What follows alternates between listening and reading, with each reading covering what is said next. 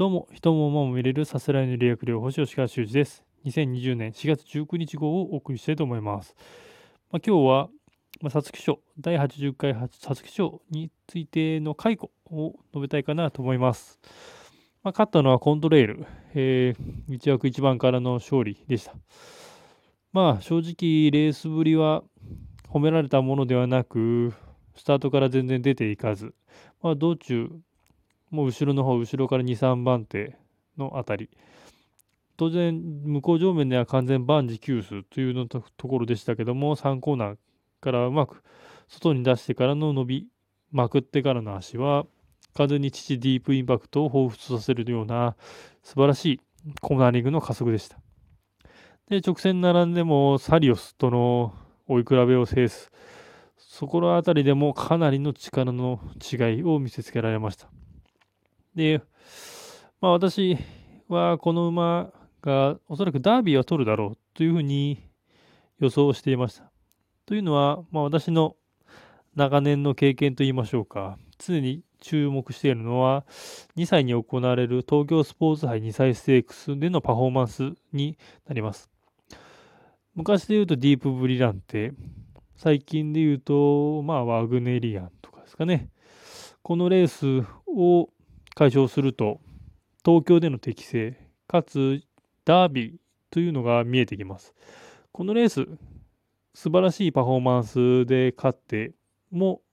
勝って、その後もし中山で負けたとしても、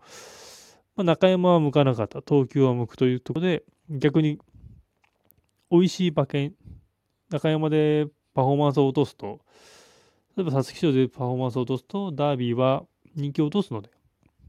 非常に美味しい馬券になることがあるので、私は常にこのレースはダービーを見据えたレースというふうに考えています。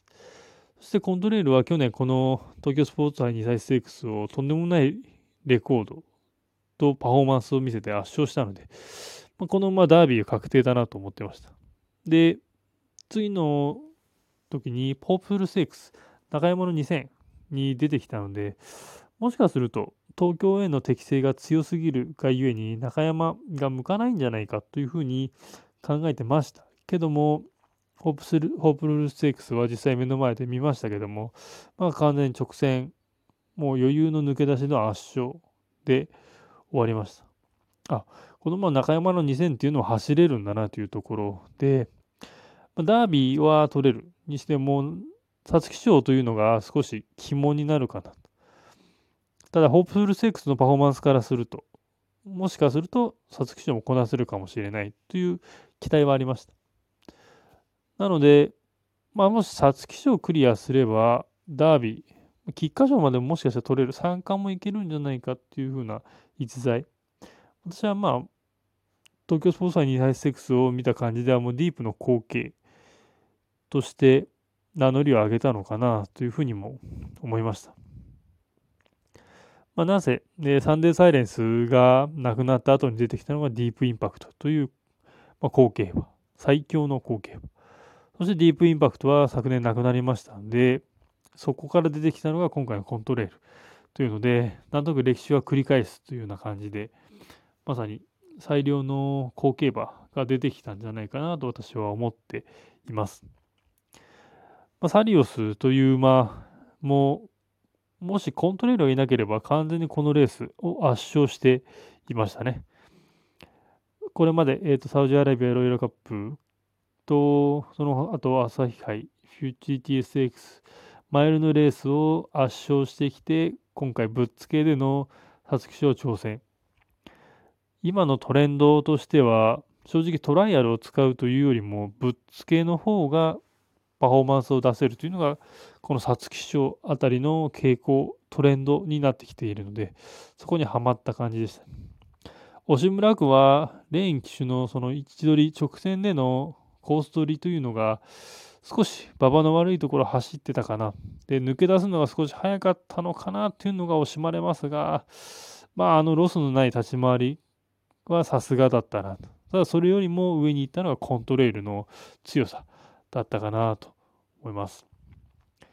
まあ、あまり騒がれないというか、少し地味な印象もありますけども、コントレールはかなり強い馬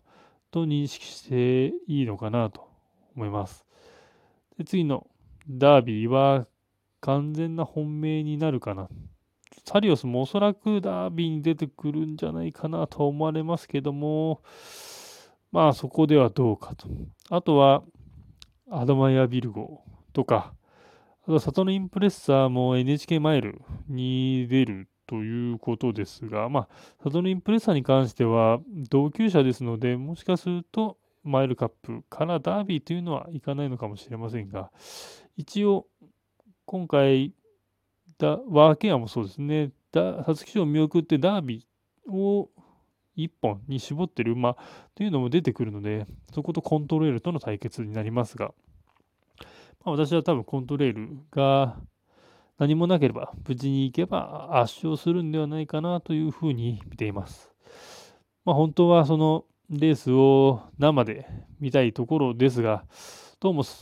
今の状況でいくと5月の末がダービーになりますけども、まあ無観客となってしまうのかなと。そして今にして思うと、ホープフルステークスというレースでコントレールの姿を見れたというのは、実は貴重な機会だったかな。あの時行ってよかったなというふうに今では思ってます。以上です。